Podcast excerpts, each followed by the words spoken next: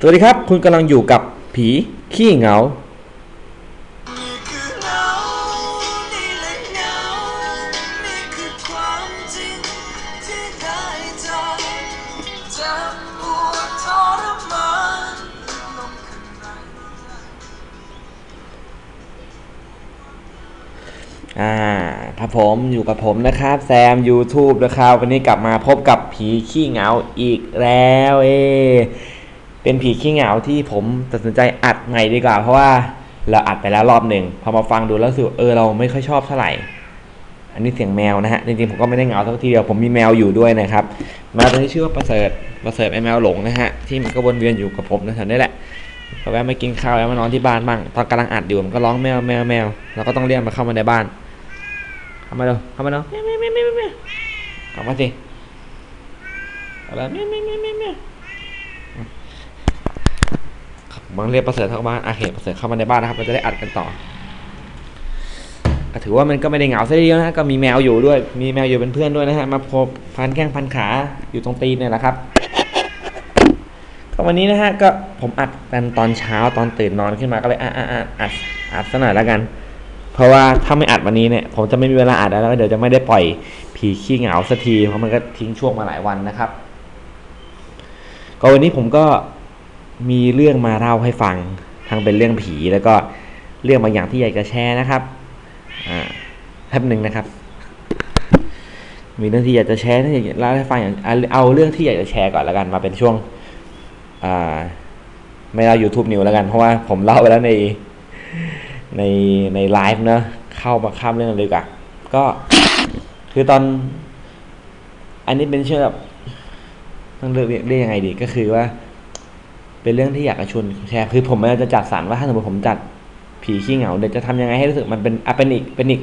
เป็นอีก YouTube อีกอีกรายการหนึ่งเป็นเป็นเป็น YouTube ฉบับ side story ที่แบบว่าอะมีช่วงอะไรดีบ้างที่จะทำให้เออน่าจะคนฟังผีพี่คนที่ฟังผีขี้เหงาก็จะรู้ว่าโอเค จะได้เจอกับอะไรบ้างอะไรเงี้ยผมไม่ได้คิดชื่อช่วงหนึ่งประมาณประมาณว่าเป็นช่วงแบบอ่อช่วงตั้งยังไม่ได้ตั้งชื่อแต่ประมาณว่าอยากจะแชร์เรื่องบางอย่าง มาเล่าให้ฟังอ่าฮะคือในแต่ละตอนถ้าไม่มีผีขี้เหงาเนี่ยผมก็จะมี topic ที่มันเกี่ยวกับเรื่องผีหรือเรื่องที่มันใกล้เคียงกันเนี่ยมาแชร์ อย่างสัปดาห์นี้ผมอย่างสัปดาห์นี้ผมขอแชร์เรื่องกับที่ชื่อว่าอ่าผมขอแชร์ประเด็น เรื่องที่เกี่ยวกับสื่อผีแล้วกัน สื่อผีหมายถึงอะไรสื่อผีในที่นี้ผมหมายถึงอ่าความสื่อความบันเทิงที่เกี่ยวที่มีผีที่เกี่ยวกับผีนะฮะซึ่ง เป็นสื่อผีที่อยู่ในสังคมไทยมานานนะฮะซึ่งผมก็ยกตัวอย่างเป็นรายการผีแล้วกันรายการผีผีแล้วกันพวกนี้นับเป็นสื่อผีที่ให้ความบันเทิงกับเราในแง่ของความงมงาย ความกลัว ความรุนระทึก พวกนี้ก็ถูกเอามาทำถูกเอาถูกเอาคอนเทนต์มาทำเป็นเรื่องผี ซึ่งจากประวัติข้อมูลที่หามาเนี่ย สื่อความบันเทิงเกี่ยวกับผีมันก็มีอยู่ประมาณหนึ่งถ้าย้อนกลับไปเนี่ย เป็น รายการผีรายการแรกๆของไทยเนี่ยรายการผีในไทยเนี่ยถ้าผมให้เริ่มเนี่ย ผมเริ่มตั้งแต่ปี 2530 แล้วกัน 2530 เนี่ยมันมีการบันทึกว่า ประเทศไทยมีรายการผีทางโทรทัศน์รายการแรกนะฮะ เป็นรายการที่ชื่อว่ามิติมืด มิติมืดนะฮะ เป็นละครสั้นสยองขวัญ มิติมืดออกอากาศทางช่องเจ็ดนะฮะ ลักษณะของรายการก็คือเป็น เอาเรื่องสยองขวัญเนี่ยมาทำเป็นละครสั้นๆ แล้วก็คือณณณวันนั้นอะนะปี2530มันเป็นมันเป็นละครซีรีส์ผีที่แบบโอ้โหคนน่ากลัวชิบหายดูแล้วกลัวขี้โหดตัวท้ายเลย ซึ่งผมมาเกิดทัน แต่ว่าผมไม่เคยดูก็เลยนึกภาพบอกว่ามันน่ากลัวแค่ไหน ทีนี้อีกอันหนึ่งก็คือ พอมีซีรีส์มิติมืดใช่ไหมเขาก็มีซีรีส์ต่อมาเป็นซีรีส์ขยะของวันพุธก็เป็นละครสยองขวัญ เกี่ยวกับผีนี่แหละคราวนี้ออกอากาศทางช่องสามก็คือช่องเจ็ดมีมิติมืดใช่ไหมช่องสามมีขยะของวันพุธนะฮะก็แน่นอนมาคล้ายๆกันเลยก็คือเป็นละครสั้นนั่นแหละ แล้วก็ ผมก็ไม่เคยดู ผมก็เกิดไม่ทันตกจริงๆเกิดทันแต่เกิดไม่ทันก็เวอร์ไป คือผมก็เกิดทันนั่นแหละเพียงแต่นึกไม่ออกว่ามัน มันเป็นยังไงวะนึกไม่ออกเลย ใครทันก็คอมเมนต์บอกเราว่าเอ้ยทันเกิดทันเคยดูอะไรอย่างงี้อะสองรายการนั้นเป็นเป็นพวกละครผีใช่ไหมอันนี้เป็น รายการผีจริงจังบ้าง รายการผีจริงจังเนี่ยมันเป็นมันรายการผีจริงจังเนี่ย ถ้าพูดชื่อไปคนน่าจะอ๋อส่วนใหญ่จะอ๋อก็คือรายการชมรมขนหัวลุกครับรายการชมรมขนหัวลุกเนี่ยก็จะมีเพลงประกอบประมาณว่าแบบ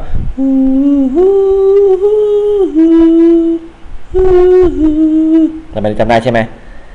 เนี่ยเป็นแบบเป็นเป็นเป็นเพลงที่แบบว่าอุ้ย ใครได้ยินอินโทรเพลงนี้มันจำได้แม่นแล้วว่านี่คือรายการอะไรนะฮะ แล้วก็ช่วงคนหัวลุกเนี่ยเป็นเป็นรายการผีที่ออกอากาศทางช่องห้าอ่าออกอากาศตั้งแต่ปี 2538 ถึง 2540 นะครับ ประมาณช่วงเดือนตุลานั่นคือตอนแรกนะฮะ พิธีกรมี 2 คนคือคุณตั๊กมายุรากับคุณธงชัยประสงค์สันติ ผลิตโดย Workpoint เนื้อหารายการก็คือแบบคล้ายๆกับคนกับผีตอนนี้แหละก็คือ มีแขกรับเชิญมาเล่าเรื่องผี มีคนทางบ้านส่ง เรื่องผีมาไล่ฟังมีเกตทำเป็นแบบสกู๊ปออกไปทำเกี่ยวกับเรื่องผี แต่ไม่มีช่วงแบบออกไปบ้านผีสิงเพราะฉะนั้นมันยังไม่มียังหมายถึงว่าตอนนั้นมันอาจจะแบบ อาจจะยังไม่อาจจะมีเรื่องความปลอดภัยปัญหาเรื่องของการถ่ายทำเรื่องของงบประมาณอะไรก็เลยคิดว่าการออกไปนอกสถานที่เพื่อจะไปบ้านหล้างเนี่ยอาจจะไม่ใช่เรื่องที่มันน่าสนใจมากนักนะฮะแต่ไฮไลท์เขาก็มีเป็นเป็นละครผีช่วงท้ายอะซึ่งผมจำได้ผมเคยดูตอนหนึ่งเว้ยประมาณว่าเป็นตอนที่แบบตอนก๋วยเตี๋ยวเนื้อคนน่ะ ก็คือมันเป็นมันเป็นตอนที่คนแบบมันมีตอนมันเป็นตอนที่แบบว่า มันมันเป็นกึ่งกึ่งหนังสยองขวัญก็คือแบบมีมีร้านก๋วยเตี๋ยวร้านหนึ่งเนี่ยแบบอร่อยมากร้านก๋วยเตี๋ยวเนื้อตุ๋นอร่อยมากใครไปใครมาก็แบบว่าต้องมากินร้านนี้เพราะมันอร่อยจริงๆโคตรอร่อยเลย แต่ว่าแล้วก็เจ้าของร้านก็ไม่ยอมบอกสูตรด้วยว่าแบบว่าแบบความอร่อยมันมาจากอะไรบอกมันเป็นความลับจนกระทั่งตอนจบแม่งเฉลยแล้วว่าไอ้ความอร่อยอย่างนั้นน่ะแม่งมาจากเนื้อศพเนื้อของคน คือตอนจบจำไว้ตอนที่มันเฉลยก็คือว่า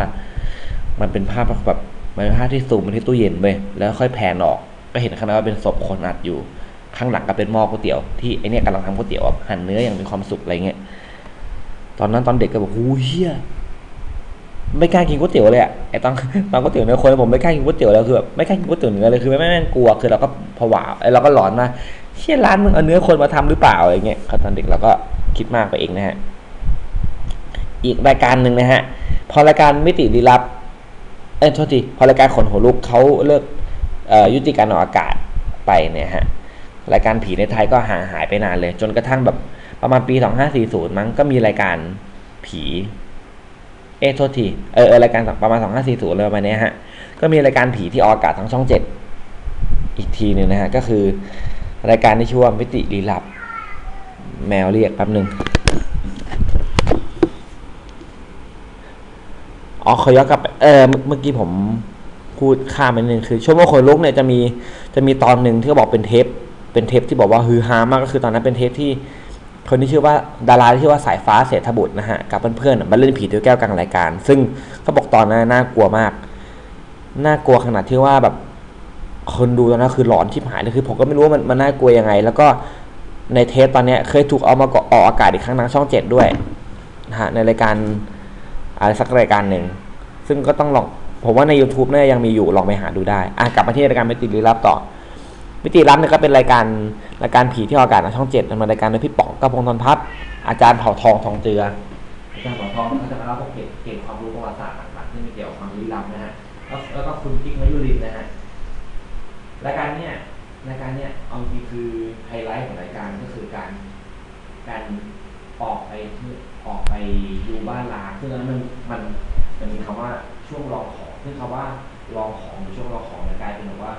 กลายเป็นไวรัลในหมู่ไวรัลไวรัลในหมู่มันก็คือว่าพอรายการที่ออกอากาศแล้วก็มีการพาไปลองไปลากไปดูผีเนี่ยที่บ้านลางต่างๆเนี่ยก็มีคนเลยทำตามออกไปลองของกันบ้านไปดูบ้านร้าง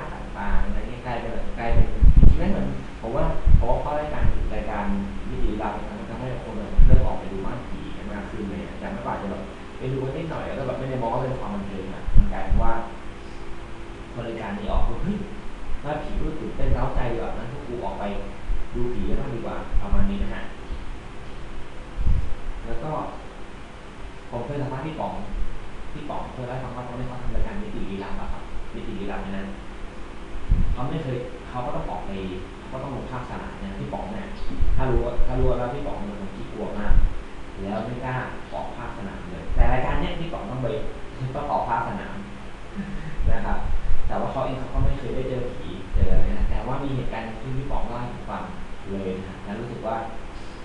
การที่ออ่าเขาจดจำและมีโอกาสที่จะเป็นผีมันใกล้เคียงความเป็นผีมากที่สุดซึ่งผมก็ได้เคยเล่าไปแล้วใน YouTube แต่ขอเล่าอีกทีหนึงของผมเล่าครับที่ของเราเหตุการณ์นั้นมันเป็นเทปตอนที่มีการเล่นผีเล่นผีแก้ที่ตึกร้างกลางเมืองนะฮะอยู่แถวรัชดาปัจจุบันนี้มันกลายเป็นตึกตึกตึกหนึ่งซึ่องผมผ่านถ้าไปก็จะผ่านอยู่นะฮะตอนนั้นมันเป็นตึกร้างที่ยังสร้างไม่เสร็จด้วยเหตุผลบางอย่างคือมันก็ไม่ใช่ตึกร้างหรอกแค่มันสร้างไม่เสร็จ ไปเล่นล้วเขาเขาก็ไปขึ้นไปเล่นผีแก้มันข้างบนเลยอ้าวชิบหายเพิ่งรู้ว่าตัวเองพูดไก่ใหม่ เอาใหม่อีกทีนึง โทษเริ่มใหม่นะครับรายการไม่ดีรับเนี่ยเป็นเป็นรายการที่ตอนนั้นก็เนินรายการโอ้โหกูลืมเลย ก็ตอนนั้นก็เป็นรายการที่เนินรายการโดยพิธีกรสามคนก็คือพี่ป๋องอาจารย์เผ่าทอง คุณกิ๊กมยุริน รายการเนี้ย คอนเซปต์ของรายการที่ที่คนฟังแล้วก็ชอบที่สุดก็คือช่วงลองของ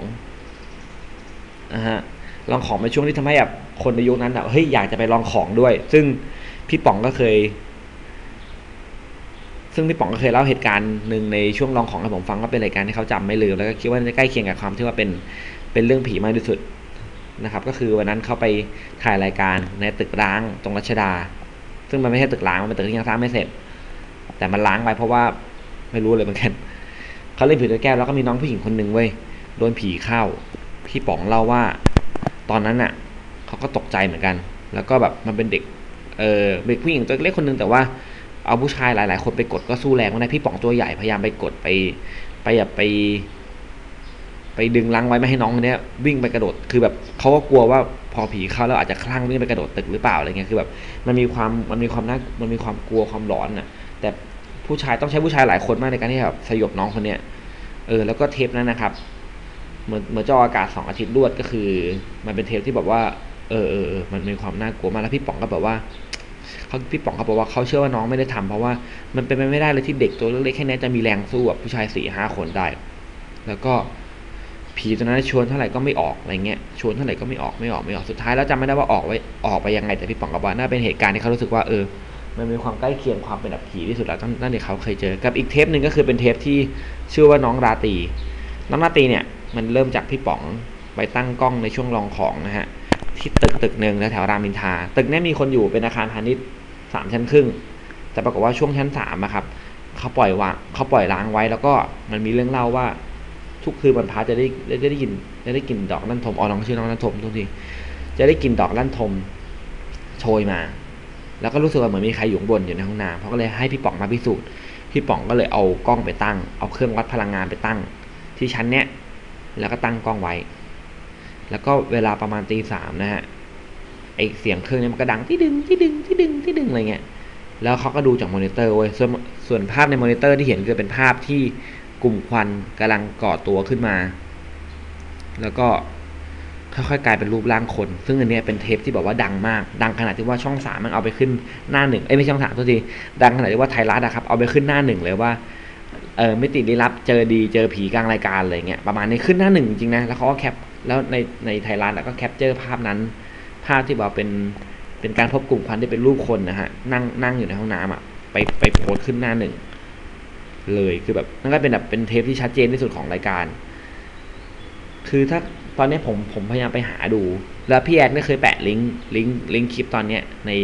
ทางทาง Facebook แต่ผมตามไปดูแล้วปรากฏว่ามันก็มันหายไปแล้วลิงก์ลิงก์นั้นมันโดนโดนลบไปแล้วอะนึกภาพตามก็คือมันเป็นมันเป็นการตั้งกล้องอยู่ที่ห้องน้ำห้องหนึ่ง แล้วเขาก็ฉายไฟไปใช่ไหมสักพักหนึ่งช่วงนี้มันมีเสียงเต้ดึงเต้ดึงเต้ดึงเหมือนคนพบอะไรบางอย่างอะกลุ่มควันเนี่ยมันค่อยรวมตัวกันเป็นรูปร่างคน รูปร่างคือเชฟคนเลยเว้ยเชฟคนเลยแต่ว่า มันไม่ได้เห็นตาเห็นจมูกแต่ว่ามันก็เป็นลักษณะของเหมือนคนเหมือนคล้ายๆที่ผมเจอในซาปา ผมคิดว่าอันนี้แม่งใกล้เคียงมาก เพราะว่าตอนที่ผมตอนตอนแรกผมก็แบบนึกไม่ออกว่าผมเคยเห็นอะไรที่มันคล้ายๆกันที่ผมเจอในซาปา เนี่ยพอพอมาพอมาทำผีเงาเนี่ยแล้วมันแล้วมานั่งย้อนรอยดูรายการต่าง ๆ เนี่ย ถึงได้นึกออกว่าอ๋อแม่งคล้ายกับในในในการพิติรับตอนหนึ่งนี่หว่า ซึ่งเออผมว่าเนี่ยแม่มีความใกล้เคียงความเป็นผีที่สุดแล้วอะจริงๆนะเอาจริงๆเลยคือ ถ้าผมเชื่อว่าถ้าผีมันมีจริงอะ ผีมันน่าจะมาในรูปแบบของสิ่งเนี้ยก็คือสิ่งที่แบบ สิ่งที่รายการพิติรับเจอที่เป็นน้องน้องนั่นทมเนี่ยหรือว่าสิ่งที่ผมเจอที่ซาปานผมว่าเนี่ยมีความใกล้เคียงมากมากแล้วมันมีโอกาสที่จะเป็นไปได้ เออ ผมคิดอะส่วนตัวเลยนะเอาส่วนตัวเลยผมเชื่อว่าผีมันเป็น ถ้ามันมีจริงอะมันก็น่าจะเป็นรูปแบบของพลังงานบางอย่างที่ที่ที่คุณริวชอบพูดเป็นพลังงานบางอย่างนะแล้วก็ ที่ไม่ที่ไม่ได้มีรูปร่างหรือว่าไม่ได้มีเชฟที่สามารถจะระบุได้ว่าสิ่งนี้ใครไม่สามารถสัมผัสเราได้ด้วยด้วยการที่จะว่าเหมือนคนสัมผัสกัน แต่ว่าแต่มันอาจจะมีความสามารถในการที่จะรวมตัวเองให้เป็นเชฟบางอย่างขึ้นมาได้ แล้วก็ลังลอยไปลอยมา อาจจะไม่ลอยไปลอยมาหรอกแต่ว่าอาจจะเป็นก้อนพลังงานที่แบบ อารมณ์เหมือนออคูลัสอะออคูลัสในไฟลติบีที่บอกว่ามันอาจจะสิงอยู่ในบางอย่าง แล้วก็พอถึงเวลาก็ค่อยๆคลายพลังออกมา แล้วก็เป็นเป็นรูปร่างของสิ่งนั้นอะไรอย่างเงี้ย แต่ก็ออกมาได้แค่ชั่วคราวนะออคูลัสอาจจะมีพลังมากกว่า แต่ว่าไอ้วิญญาณที่มันควรจะมี หรือว่าถ้ามันเป็นไปได้ถ้ามันมีวิญญาณจริงอะมันก็น่าจะเป็นแค่รูปแบบของพลังงานที่นิดนึงอะแต่มันไม่สามารถมามาควักหัวแหกไส้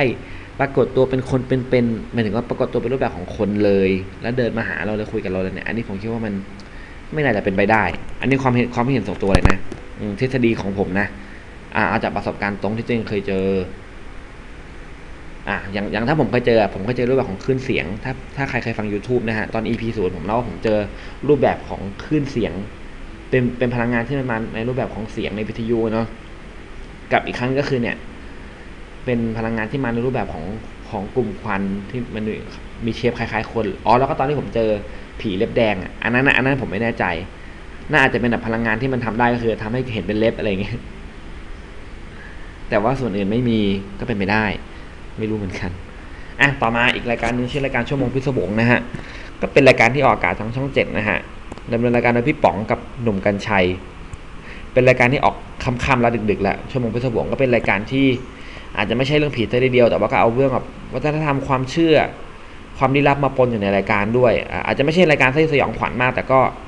ก็สนุกดีสำหรับคนที่ชอบเรื่องลี้ลับเลยตอนนั้นพี่ป๋องยังหนุ่มอยู่เลยโคตรหนุ่มอะถ้าใครไปไล่ดูรูปพี่ป๋องยังผอมหน้ายังเด็กแบบหนุ่มกัญชัยก็ยังรออยู่เลยฮะ อีกรายการหนึ่งชื่อรายการคนสวยวัดดอน คนสวยวัดดอนเนี่ยเป็นรายการผีที่ผมก็ไม่เคยดูเหมือนกัน ก็เลยเล่าไม่ได้ว่าเป็นยังไง ต่อมารายการสุดท้ายนะครับ ทางทีวีนะเป็นรายการที่ค่อนข้างจะป๊อปมาก ๆ เหมือนกัน หน้าตอนนี้แล้วยังฉายอยู่เลย ทางตอนนี้อยู่ทางช่อง Workpoint TV ก็คือรายการคนอวดผี คนผีเป็นรายการผีที่คล้าย ๆกับมิติลี้ลับแหละก็คือ ก็มีเรื่องเล่าจากทางบ้านเรื่องเล่าจากคนดัง แต่เขามีเสริมมาเป็นช่วงสูงบรรเทาทุกผีก็เป็นคนทางบ้านมา มาเล่าเรื่องความเจ็บช้ำของตัวเองที่มีผี มาทำให้เจ็บช้ำเลย ซึ่งคุณก็จะมีคุณริวจิตสัมผัสเนี่ยมาคอยไขปัญหาแก้ปัญหาบรรเทาทุกข์ให้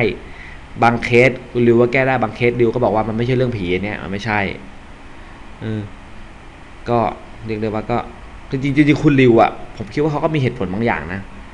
คือเขาไม่ใช่จะชักจะชักจูงให้คนงมงายว่านี่คือผีจริงแต่ว่าเขามาวิเคราะห์บางอย่างเขารู้สึกว่าเฮ้ยอันนี้ไม่ใช่เรื่องผีหรอกเนี่ยไม่ไม่ใช่เรื่องผีหมายความว่าไม่ใช่เรื่องที่เขาสามารถช่วยได้เขาบอกตรงๆว่า มันช่วยไม่ได้เพราะไม่ใช่เรื่องผีอะไรอย่างเงี้ย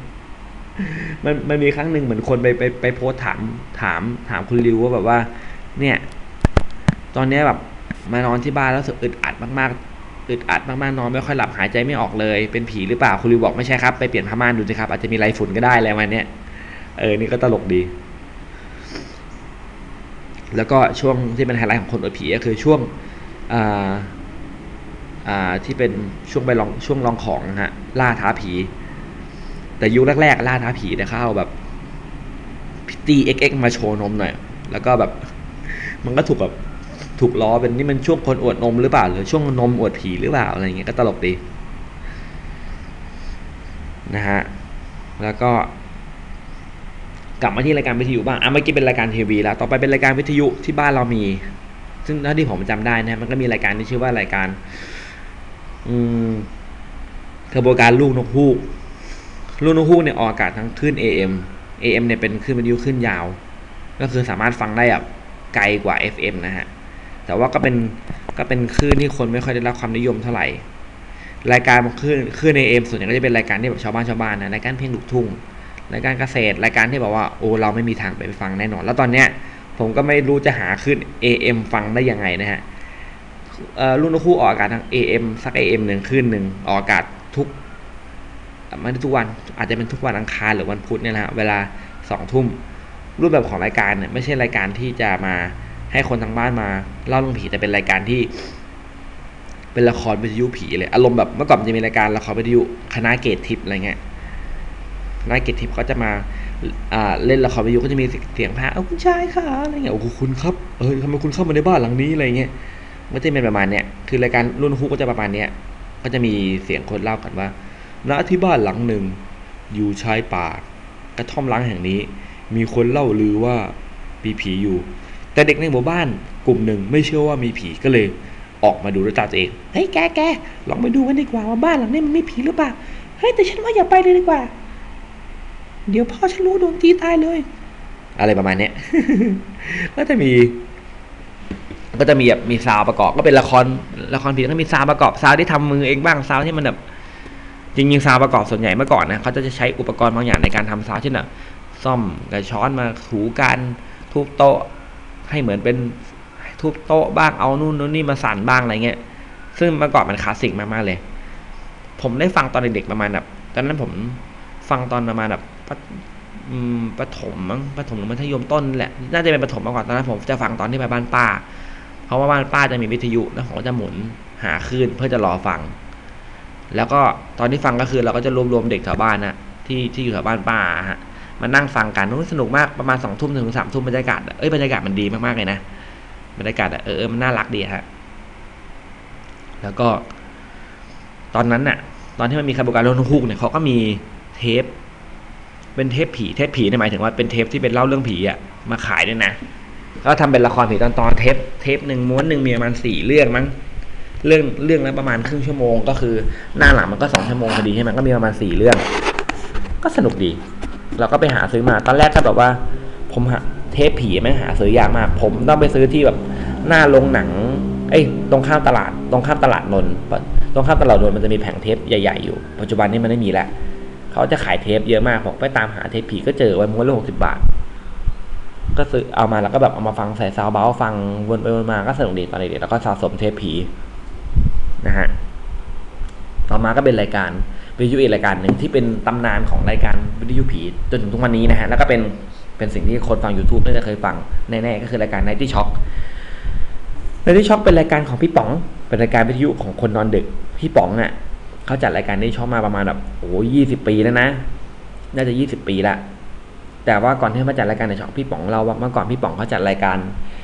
รายการวิทยุมาก่อนเป็นรายการเพลงทั่วไปนี่แหละ แล้วก็ตอนเด็กพี่ป๋องเล่าว่าเขาเคยมีเขาเคยฟังรายการหนึ่งชื่อว่ารายการดึกดึกหมึกสีม่วงของอาจารย์ออสจากกิจศิลปาชัย ซึ่งเป็นรายการผีรายการแรกๆ น่าจะเป็นรายการผีรายการแรกบนนัดมาป่าวิทยุเลย หมายถึงว่าเป็นรายการที่ให้คนโทรมาเล่านะ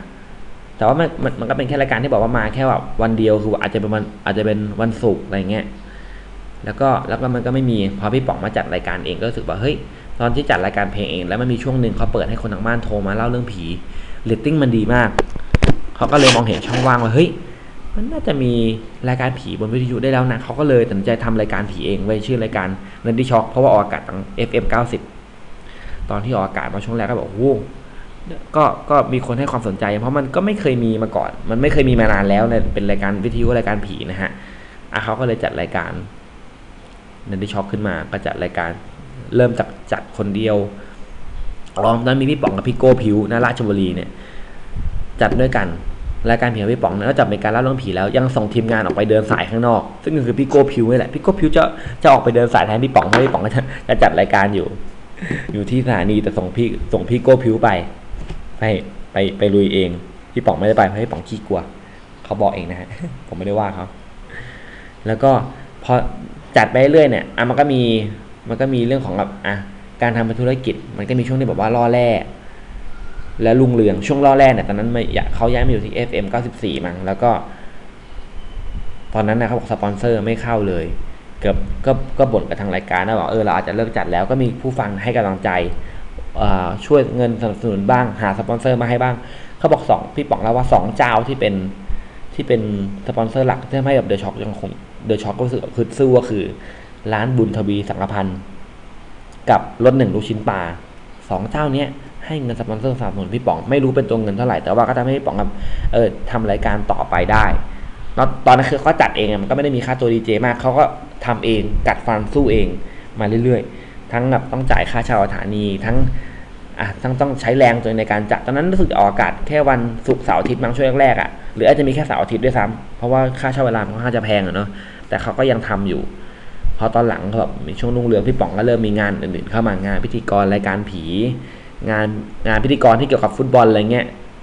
งานดีเจขึ้นต่างๆ พี่ป๋องก็เลยสามารถตั้งตัวได้เดอะช็อคก็เลยตั้งตัวได้ด้วย แล้วก็สามารถขยายเวลาไปจากออกอากาศเป็นแบบเป็น แค่สามวันกลายเป็นออกอากาศทุกวันเลย ตอนนั้นรายการพี่ป๋องได้เป็นไอช็อคแล้วก็เปลี่ยนมาพอมันเปลี่ยนพอมันเปลี่ยนอ่า The Shock Shock F แล้วแล้วเขาเปลี่ยนเป็น The Shock มั้งแล้วก็เป็น Shock FM แล้วก็เปลี่ยนเป็นรายการ The Shock เพราะว่ามันมันมันมีการย้ายคลื่นบ่อยย้ายบ้านบ่อยไงจะใช้ Ninety Shock อย่างเดิมก็ไม่ได้นะฮะพี่ป๋องก็จัดรายการมาจนทุกวันนี้ทุกวันนี้พี่ป๋องก็จะไปจัดบางวัน แต่พี่ป๋องก็ยังเป็น เป็นหนึ่งในเอกลักษณ์ไอคอนผีแหละคือนึกถ้านึกเสียงอะเสียงพี่ป๋องไม่ว่าจะจัดตอนไหนคือแบบรู้สึกแบบพอเขามาจัดรายการคือเออเราอยากจะฟังเขานะเสียงเขามีความเป็นเอกลักษณ์เป็นมิตรบางอย่างที่รู้สึกว่าเออเนี่ยใช้ได้เลย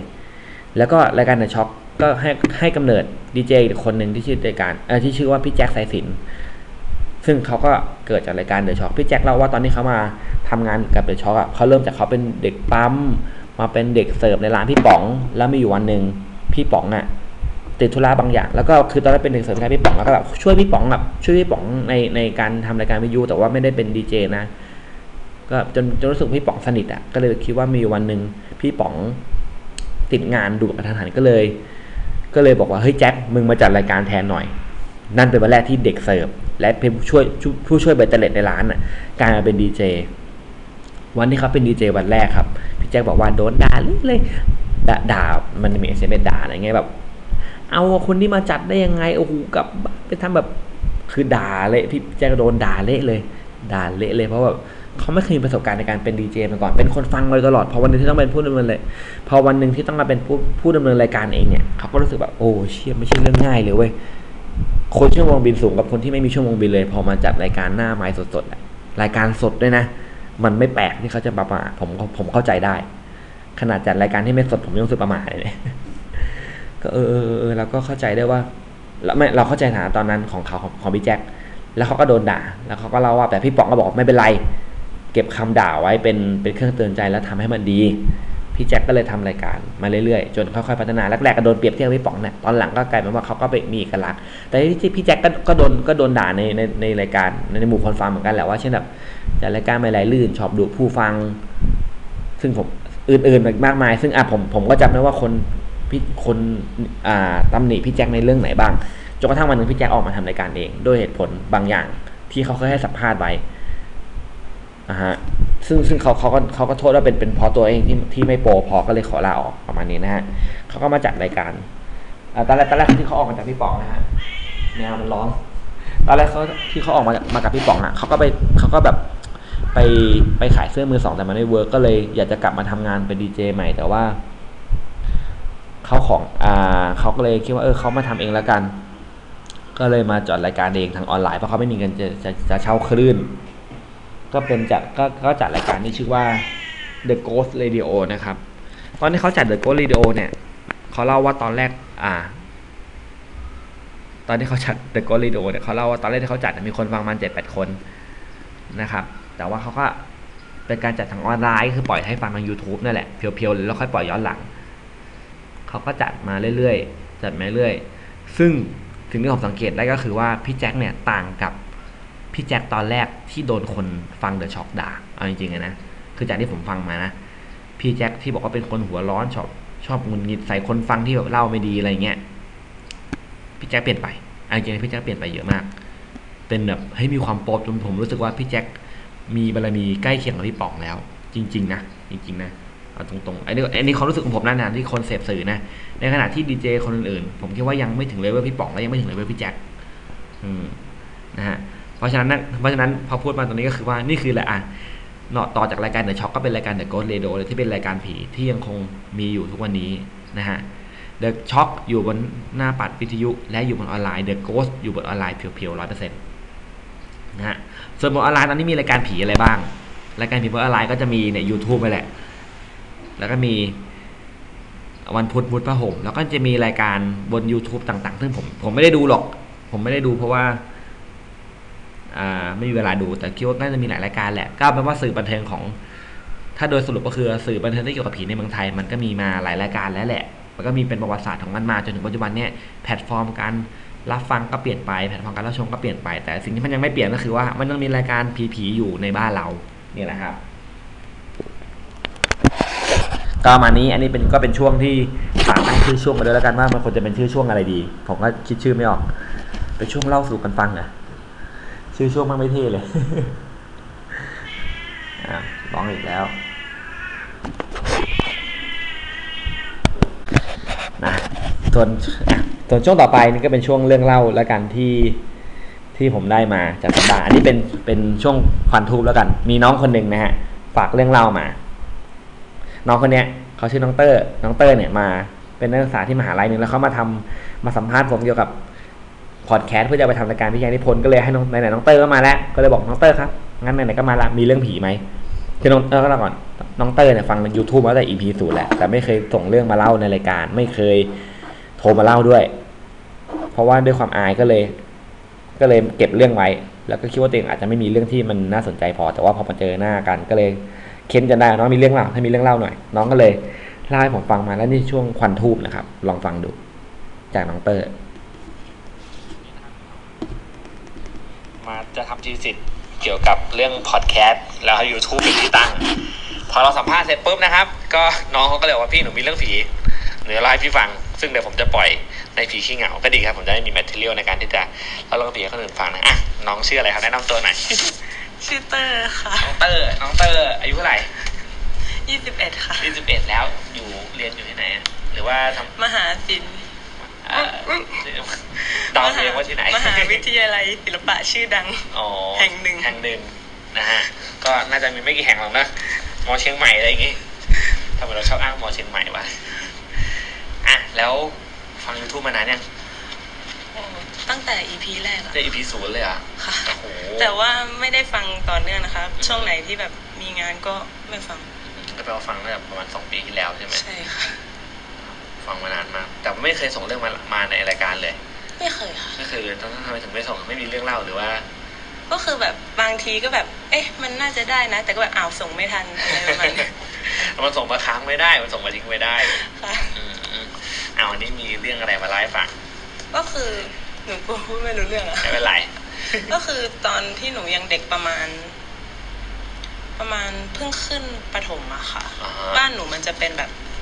สามชั้นและชั้นบนมันจะเป็นดาดฟ้าคู่กับห้องอีกห้องห้องหนึ่งอะเขาค่ะจะมีห้องอยู่บนดาดฟ้าลงเป็นห้องเก็บของนี่ปะเป็นห้องนอนห้อค่ะงนอนฮะดาดฟ้ามีห้องนอนในห้องหนึ่งเหรอ ก็คือถ้าเกิดเดินขึ้นบันไดจากชั้นสามไปอย่างงี้ใช่ปะอ่าคะตรงเนี้ยจะเป็นห้องนอนค่ะอ๋อแล้วตรงนี้ข้างๆจะเป็นระเบียง และตรงนี้จะเป็นดาดฟ้า อ๋อ ก็จะเป็นอีกครึ่งหนึงก็คือเป็นครึ่งหนึงขใช่องข้างบนค่ะใช่ไหมใช่อ๋อค่ะ โอเคโอเคนึกอแล้อวกละ ทีเนี้ยคือมันจะมีแล้วเวลานอนอะหนูนอนพื้นใช่ไหมคะและในห้องนั้นอะ มันจะมีตู้ตั้งอยู่ตรงเนี้ยค่ะ เป็นแล้วมันก็จะเป็นกระจกกระจกกระจกสะท้อน ก็เห็นตรงระเบียงใช่ค่ะบังมันเอิญก็จะมันมีตั้งอยู่พอดีแล้วก็บังเอิญได้เห็นข้างหลังใช่ไหมใช่ค่ะ ตรงนี้ก็จะเป็นกระจกอืม กั้นใช่ไหมคะ หนูก็จะนอนเป็นหนูเป็นแม่เป็นพี่สาวแล้วก็เป็นพ่อใช่ไหมคะอือฮึแล้วมันจะมีคืนหนึ่งอะค่ะ คือแบบมันจะเป็นอะคืนที่แบบที่ตรงนั้นอะเพิ่งสร้างเสร็จอะค่ะ ห้องนั้นเพิ่งสร้างเสร็จแบบไม่กี่อาทิตย์หรือไม่กี่เดือนเนี่ยแหละค่ะเนี่ยมันจะมีคืนหนึ่งที่หนูนอนอยู่ใช่ไหมคะแล้วหนูก็นอนไม่หลับ แล้วพอเนี่ยหนูก็นอนตะแคงไปเรื่อยๆอย่างงี้ใช่ไหมคะอืมแล้วทีเนี้ยค่ะ พอหนูหันไปทางตัวค่ะอยู่ดีๆอะ หนูก็มองเงาสะท้อนใช่ไหมคะ อ่า หนูเห็นเงาคนนะคะปีนลงมาจากหลังคาบ้านนะคะพี่ลงมาจากชั้นที่เรานอนอยู่ใช่ไหมก็เพราะใช่ค่ะ เราเพราะเราอยู่บนชั้นบนสุดใช่ค่ะปีนลงมาจากที่เรานอนอยู่ใช่แน่ค่ะลงมาอะลงมาที่ระเบียงแล้วจากนั้นมันก็แบบหายไปเลย อืมแล้วลุงก็แบบอะไรวะ แล้วตอนนั้นก็คือแบบไม่ได้คิดอะไรเลยนะ แล้วก็แบบพอตื่นเช้ามาหนูก็ถามแม่เมื่อวานหนูเห็นอย่างนี้อย่างนี้อย่างนี้เขาแบบไม่มีอะไรหรอก ลุงแกมั้งก็แบบแล้วลุงจะขึ้นไปทำไมบนอะไรอย่างเงี้ยก็วันนี้ ใช่ ผมมีเรื่องอีกป่ะโอ้ไหนๆก็มาละแล้วก็ก็มีแต่ประสบการณ์เฉียดตายมาอ๋องั้นต้องเก็บไว้อีกทีตอนอยู่ตอนอยู่ที่มหาลัยมันไม่มีเรื่องเล่าเลยเหรอหรือพี่แอนเอามาเล่าให้ฟังหมดแล้ว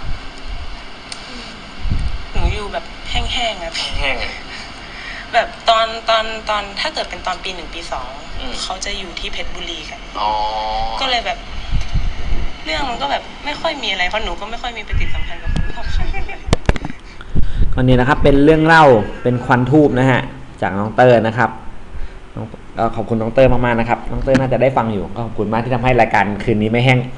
ไม่แห้งไม่ไม่แห้งจนเกินไปนะฮะอะกลับมาที่เรื่องเล่าจากเรื่องผีๆอีกสองเรื่องนะครับ ที่มาจากจากที่ผมได้ฟังมาบ้างนะครับ แป๊บนึงนะครับ อันนี้จะไปไหนขึ้นไปข้างบน มีเรื่องเล่าจากทางบ้านอยู่สองเรื่องนะครับ ที่ได้ฟังมา เรื่องแรกเป็นเรื่องจากน้องคนหนึ่งที่เป็นกระเทยนักวิ่งเทลเป็นเพื่อนผมเองคือวิ่ง trail เนี่ยต้องบอกวิ่ง trail เนี่ยเป็นมันเป็น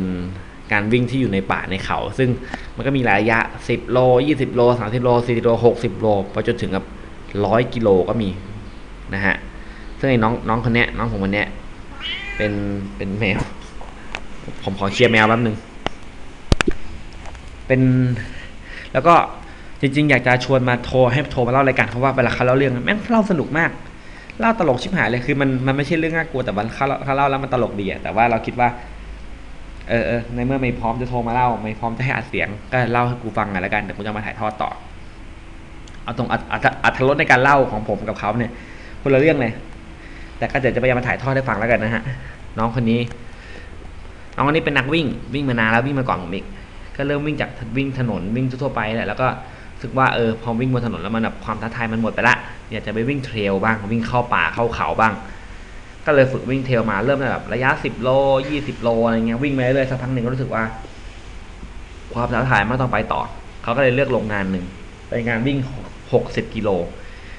60 กิโล มีเวลาคัดออฟ 18 ชั่วโมง 30 นาที 60 กิโลในเขาในป่าในเขาเนี่ย เอาจริง ๆ คือแบบแค่ 40สี่สิบโลบนพื้นราบก็ใช้เวลามากแล้ว นี่หกสิบโล แล้ววิ่งในป่าในเขาต้องขึ้นขึ้นลงลงสลับกันเนี่ย มันไม่ง่ายเลยนะครับ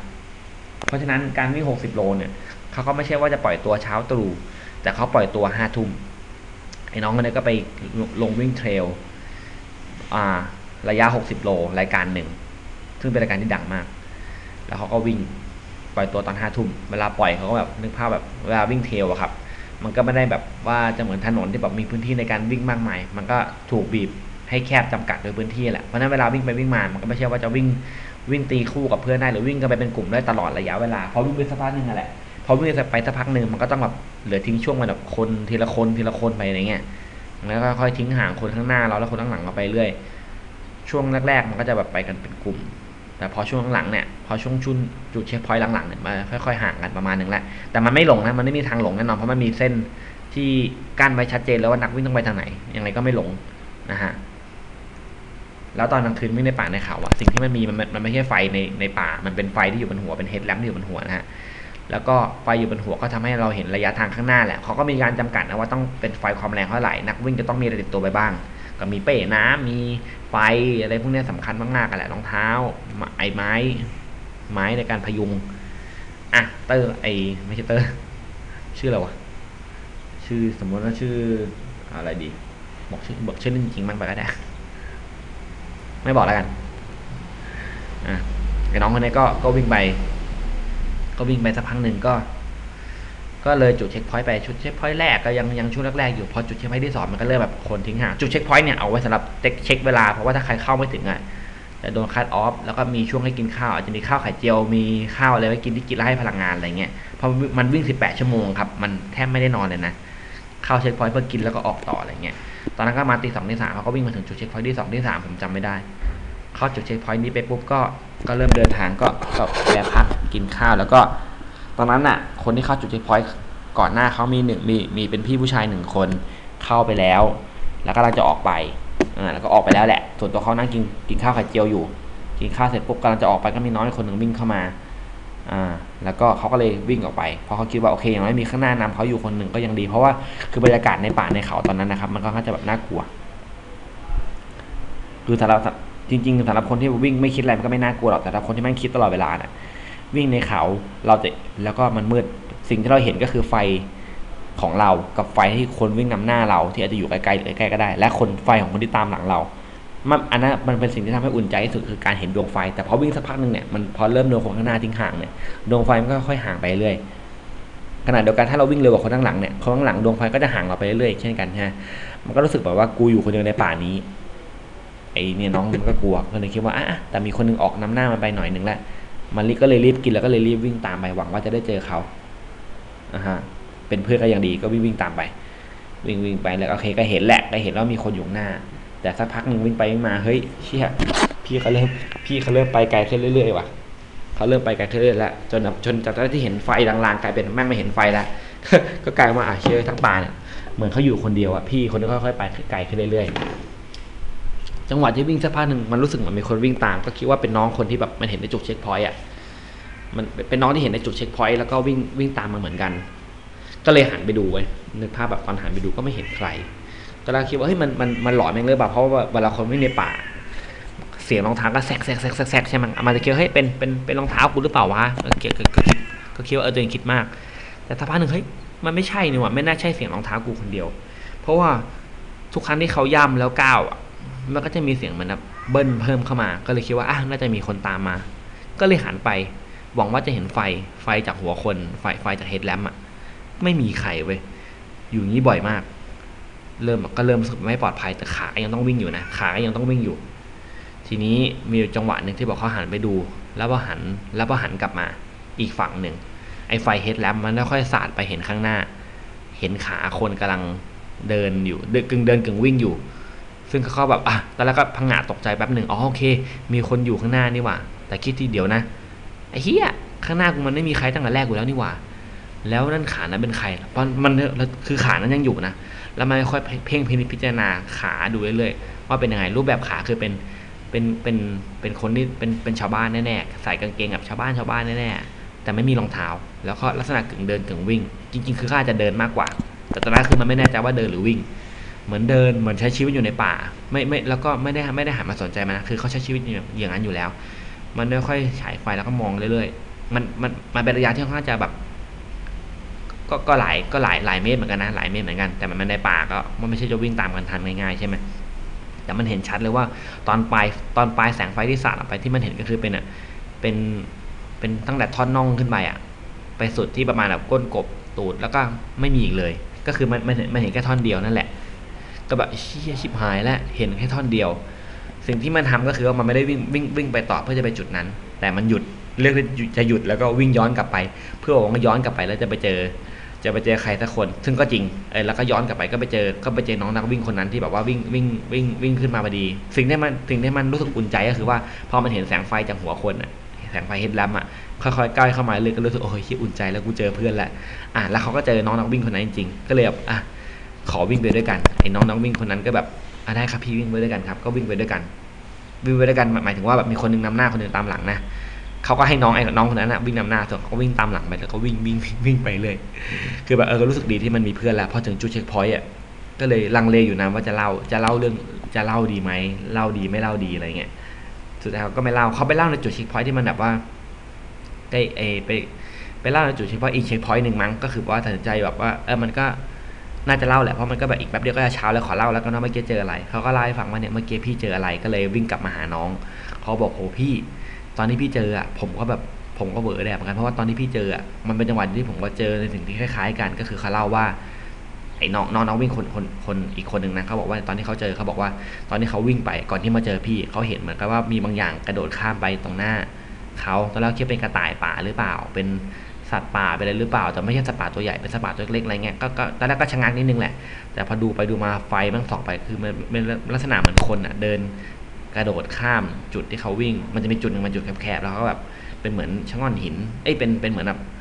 ช่วงที่มันต้องขึ้นแล้วก็ลงมันจะเป็นจุดแคบๆอะ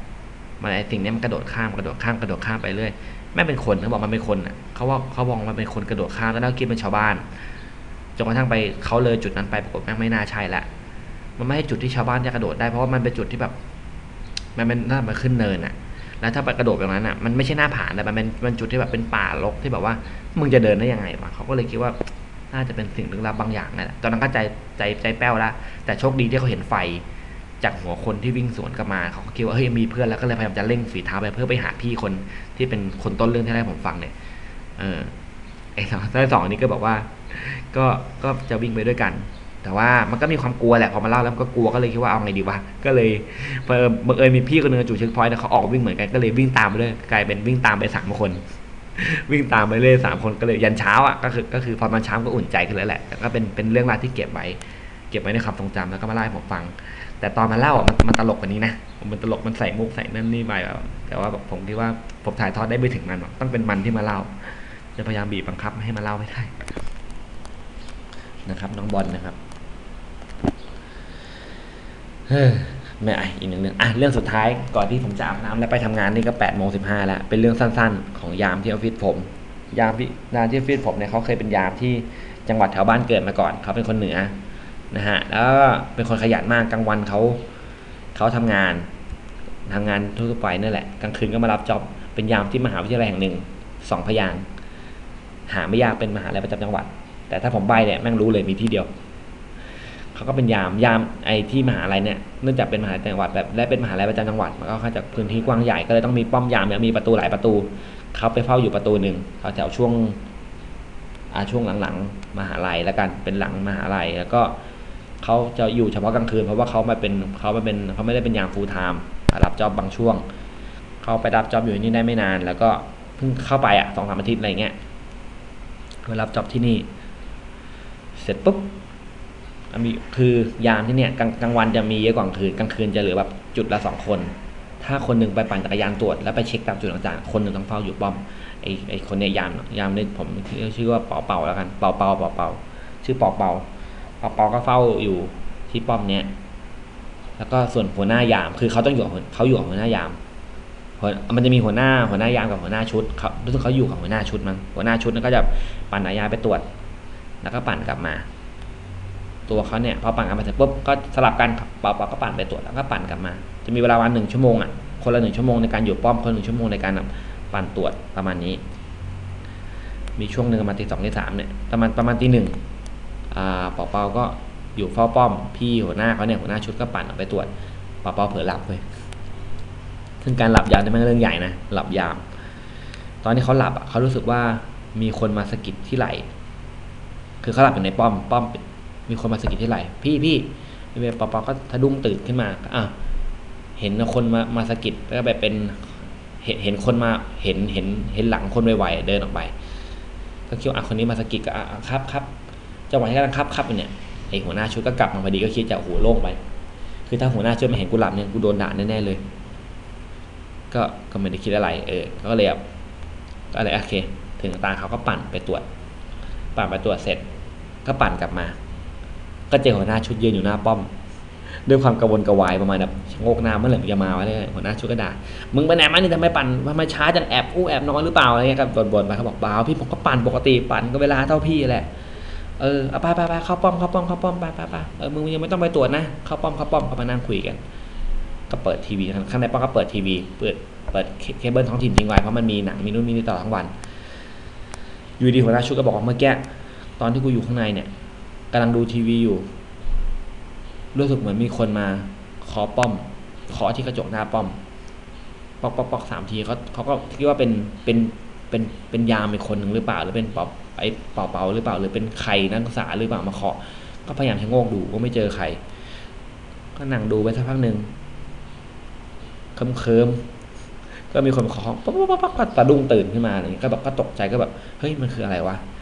ก็คือเขาเป็นเขาบอกเขาเขาเป็นอย่างมานี่ไม่ใช่เพิ่งมาเป็นเขาอยู่ที่มานานแล้วนะเอออยู่ที่จนจนจะจนจะครบช่วงต้องเปลี่ยนกะแล้วมันยามคือยามเขาจะมี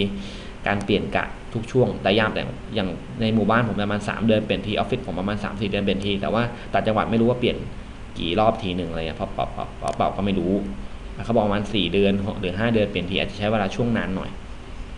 เขาบอกเขาเป็นหัวหน้าชุดเนี่ยอยู่ที่นี่มานานแล้วไม่เคยเจอสิ่งนี้มาก่อน ก็เลยรู้สึกแปลกใจว่ามันเกิดอะไรขึ้นเออก็เลยแบบ ก็มีความกลัวแหละก็เลยมายืนยืนรอหน้าป้อมเพื่อมาชะโงกดูว่าเมื่อไหร่มันจะมาไอ้ไอ้เป่าเป่าจนแล้วเป่าเป่ามาก็เลยเล่าสิ่งนี้ให้ฟังเขาก็เออแปลกดีเว้ยเป่าเป่าก็ไอ้เป่าเป่าก็แบบ ก็ยังไม่เล่าเรื่องของตัวเองให้ฟัง หรือมันเล่าว่าผมจำไม่ได้ละเออเล่ามั้งเหมือนจะเล่าว่าเออเนี่ยผมก็เจอเหมือนกันพี่ตอนที่ผมนั่งอยู่ที่ป้อมอะเป่าเป่าตอนที่ผมนั่งอยู่ที่ป้อมก็มีคนมาสะกิดมันไม่กล้าพูดว่านั่งหลับ เออ ผมนั่งอยู่ในป้อมก็มีคนมาสะกิดเหมือนกันก็ตกใจเหมือนกันครับพี่ก็เออก็อ้าวชิบหายล้วเออมันคืออะไรวะอะไรเงี้ยก็ก็กลายเป็นว่าคือคืนนั้นถ้าจะไปตรวจอะให้รีบไปสมมติมีเวลาตรวจหนึ่งชั่วโมงอะหัวหน้าว่ามึงไม่ต้องไปถึงหนึ่งชั่วโมงก็ได้กูด้วย กูจะรีบปัดรีบไปรีบมา มึงก็ด้วยเหมือนกัน ก็ต้องรีบปัดรีบมาอะไรเงี้ยแต่มันก็แบบเหลืออีกสองช่วงจะเช้าแล้วก็เลยก็เลยแบบไม่น่ากลัวเท่าไหร่แล้วก็พอถึงจุดนี้แบบพอถึงครบสามสี่วันก็จะย้ายโยกป้อมไป ก็จะมีการสลับเปาเปาก็จะไปอยู่กับพี่คนนึงก็มียามเป็นคนหนึ่งมาแทนเปาเปาอะไรเงี้ย อยู่อีกป้อมหนึ่งอะไรเงี้ยปาเปามันก็เล่าให้ฟังไว้ว่าแบบว่า คือปาเปาอยู่ในป้อมนั้นก็ไม่เจออะไร ก็เลยเล่าเล่าเรื่องนี้ให้กับ ให้กับเพื่อนที่อยู่ร่วมป้อมฟังว่าแบบเนี่ยมันเจออย่างนี้นะตอนนั้นมันมันเผลอหลับมีคนมามาปลุก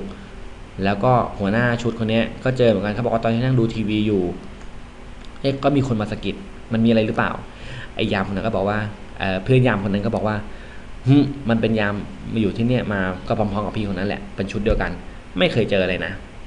เออก็ไม่เคยเจอใครมาสะกิดเลย หรือจริง ๆ แล้วเนี่ย มันเป็นเพราะมึงหลับหรือเปล่าเขาเลยมาสะกิดมึงให้มึงตื่น เพราะว่าหัวหน้ามึงกลับมาอ๋อจะเป็นไปได้ปาเปาก็บอกแต่ว่าหัวหน้าเขาบอกเขาก็เจอเหมือนกันนะตอนที่กำลังนั่งดูทีวีอยู่มีคนมามีคนมาเคาะห้อง มีคนมาเคาะกระจก ยามยามคนนั้นก็บอกว่ายามที่เป็นเพื่อนปาเปาก็บอกว่ากูว่าจริง ๆ แล้วอะ ที่พี่เขาโดนสะกิดอะเขามันก็แอบหลับกันแหละ แล้วพอมึงกำลังจะกลับมา ก็เลยมาขอให้มันตื่น เออ มันก็เออว่ะก็เป็นไปได้นั่นนั่นแปลว่าจริง ๆ แล้วเนี่ยไอ้พี่หัวหน้าชุดนั้นก็แอบหลับเหมือนกัน แอบหลับเหมือนกันนั่นแหละ ก็เลยมาสักมาก็เลยมาช่วยปลุกให้ตื่นเพราะกลัวเปาเปากลับมาแล้วเห็นพี่เขาหลับอยู่อะไรอย่างนี้ เอาอะไรแมวผมจอกนะ นั่นแหละครับก็ก็เป็นเรื่องเล่าสั้นๆของปาเปาสรุปก็คือว่าผีเนี่ยน่าจะมาปลุกยามที่แอบหลับ ซึ่งคนที่แอบหลับเนี่ยนอกจากปาเปาแล้วก็เป็นหัวหน้านั่นแหละแต่หัวหน้าฟอร์มไปหัวหน้าฟอร์มบอกว่าคือปาเปาก็บอกว่าแล้วหัวหน้าผมครับเขาไม่ได้บอกว่าเขาหลับเว้ยเขาบอกว่าเขานั่งดูทีวีอยู่ แล้วมีคนมาเคาะ แต่บอกว่าพี่เขาก็หลับแน่ๆเลยแต่เขาไม่กล้าบอกผม ผมก็แบบผมก็ไม่กล้าบอกพี่ พี่ก็ผมก็หลับเพราะผมกลัวโดนด่านั่นแหละครับ เรื่องเล่าก็มีประมาณนี้ เรื่องเล่าก็ประมาณนี้สำหรับเป่าเปานะฮะ อะนี่แหละครับ EP ผีขี้เหงาวันนี้นะครับ ก็อาจจะรวบรัดและเร็วไปหน่อยไม่ถึงหนึ่งชั่วโมงเลยนะครับ ก็ขอบคุณมากที่ติดตามรับฟังมาจนถึงตอนนี้ ส่วนผีขี้เหงา EP ต่อไปผมก็จะทำให้มันสนุกขึ้นพยายามจะหาเรื่องเล่ามามากขึ้นนะครับสำหรับวันนี้ก็ลากันไปก่อนผมไปทำงานแล้ว สวัสดีครับอ๋อสำหรับคนที่ฟังมาถึงตอนนี้นะครับผมแจกบัตร ผมอยากจะแจกบัตรอากตันยูนะฮะอากตันยูวันไนท์แซนอัพปีใหม่ New Year We Want นะฮะ วันที่ 28ธันวาคมนี้ เวลาหนึ่งทุ่มที่ไลฟ์เรานานา ก็คือ The Sportman นั่นแหละ ที่ที่จัด Get Talk Festival แล้วก็สนับอื่นๆนะฮะ ซึ่งถ้าใครอยากได้บัตรนะครับ แค่พิมพ์เข้ามาในพิมพ์เข้ามาในในทวิตเตอร์ผมว่าอยากไปจะไปก็ได้ แล้วก็หรือว่าถ้าเป็นใน Facebook ก็ YouTube ก็พิมพ์มาว่าจะไป เดี๋ยวผมให้บัตรหนึ่งถึงสองที่นั่งแล้วแต่อยากไปกี่คนไปหนึ่งคนสองคนก็บอกได้เลยนะฮะ รีบเล่นเกมนะครับเพราะบัตรบัตรกำลังจะเต็มแล้วนะครับ ขอบคุณมากนะครับที่ฟังถึงตอนนี้สวัสดีครับ